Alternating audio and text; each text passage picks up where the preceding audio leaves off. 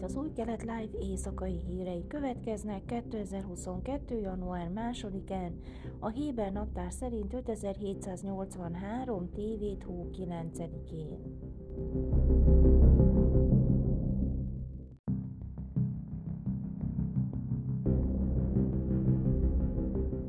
Izrael vezető pénzintézete, a Bank Hapoalim felfüggesztette egyik alkalmazottját a 12-es csatorna riportját követően, mely azt állította, a nő Twitter fiókok használatával több ezer lázító és gyűlöletkeltő bejegyzést tett közzé baloldali izraeliek és az előző kormány ellen.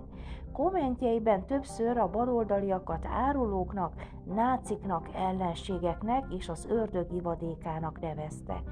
Számos bejegyzésben dicsérte Adolf Hitler náci diktátort, akinek szerinte igaza volt, és az első volt, aki azonosította ezeket a söpredékeket.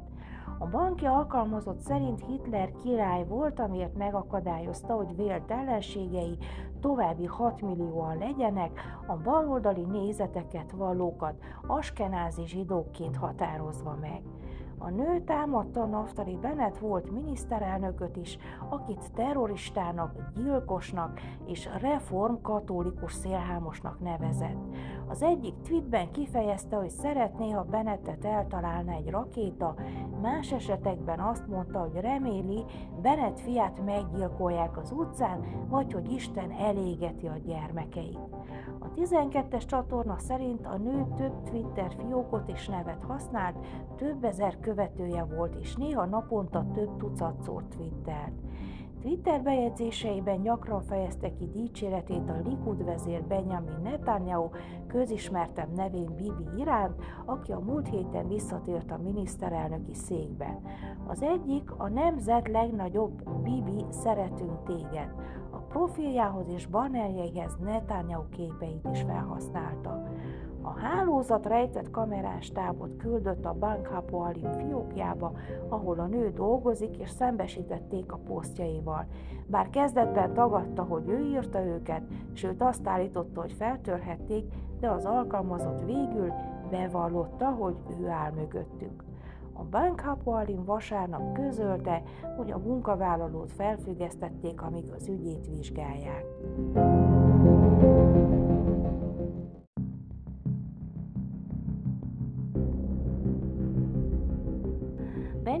Netanyahu miniszterelnök vasárnap találkozott Gali Baharav Miara főügyésszel.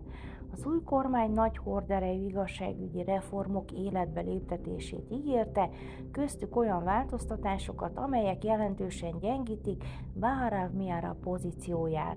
A miniszterelnöki hivatal tájékoztatása szerint a megbeszélés egy órás volt, tartalmas és az aktuális napirendi kérdéseket tárgyalták.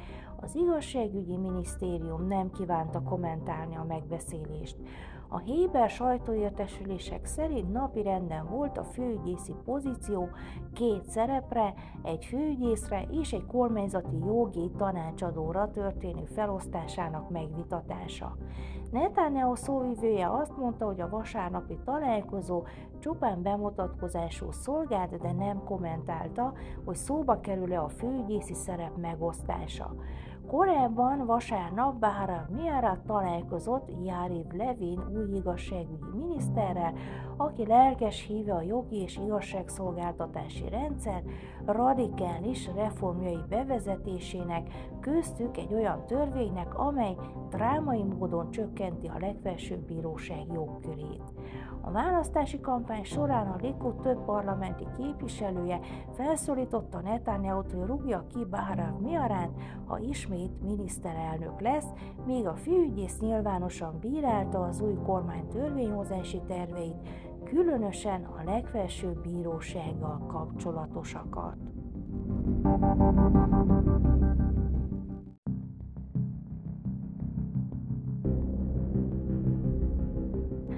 pénzügyminiszter Becalel Smotrich hivatalba lépése utáni első vezető tisztviselőivel történt megbeszélésén utasítást adott arra, hogy a lehető leggyorsabban készítsék elő a cukrozott italok és az eldobható műanyag tányérok evőeszközök adójának eltörlésére vonatkozó rendeleteket.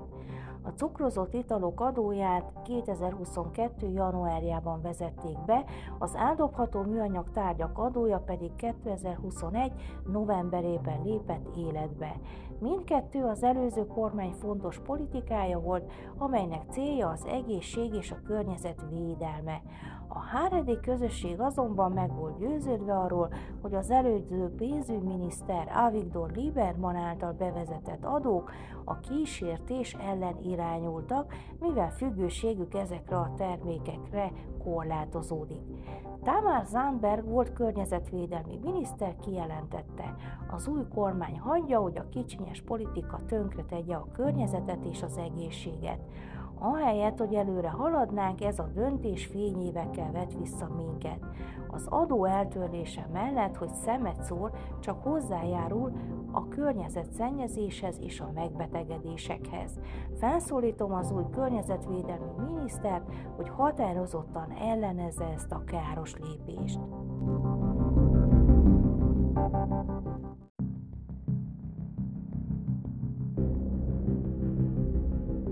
Időjárás. Kedden felhős idő várható Jeruzsálemben 13, Hajfán 18, Ejláton 23, míg Ásdodban és Tel Avivban 21 fokra lehet számítani. Ezek voltak az új kelet live hírei hétfőn.